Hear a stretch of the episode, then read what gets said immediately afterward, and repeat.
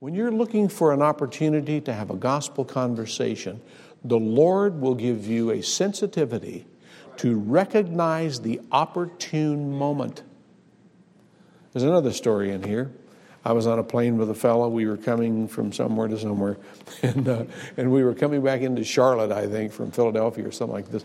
And this guy, he was sound asleep when I showed up, and when I came in there, I thought, mm, well, he's resting well. I'm going to reclaim enough of my seat to be able to get in here and strap in so that I won't be in trouble with the lady when she comes by. And then I'm not going to wake him up. And I didn't. And he just snored away the whole flight. Clearly was exhausted. So we're coming into Charlotte, and all of a sudden she gets on the on the uh, PA system, and she says, "We're approaching now, and you know, time to collect all of your things, and, and let's get ready." You know what they do. And so the guy starts to stir, and I start to stir, and I thought, I've only got a few minutes left. How am I going to talk to this guy? So I said, Well, let's just get started. You coming home or you headed out? And he says, Oh, I'm coming home. I said, You out on business? He said, No, I've been to my dad's funeral. And I said, Oh, that's hard. That's a tough one. Were you close? Oh, not so much in recent years.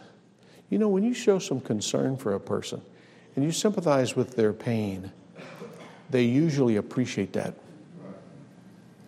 Not so much in recent years. So we talked about his dad for a little while. And then he said to me, he left me something. And he, I'm not making this up, folks. This actually happened. He reaches inside his shirt.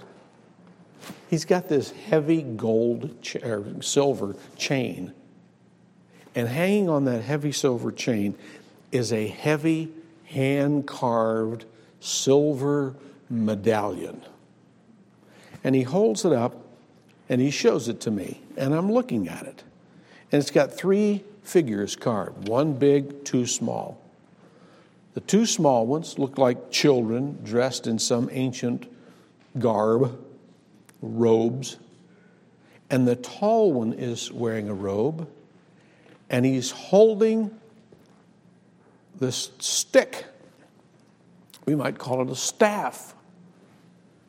And he's holding it up, and wrapped around that staff is a snake. And he said to me, I think it's in the Bible.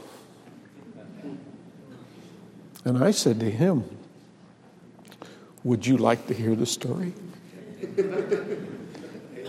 and yes, he would. And so I took him to John 3. As Moses lifted up the serpent in the wilderness, even so must the Son of Man be lifted up. I took him to John 3:16, which is in that very paragraph. Gave him the gospel in just a couple of verses. Made contact with the man.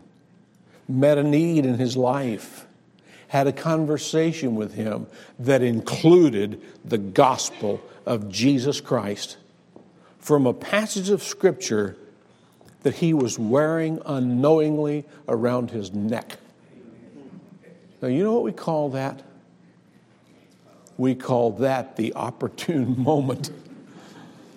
We call that a God given opportunity to bring Jesus into that conversation.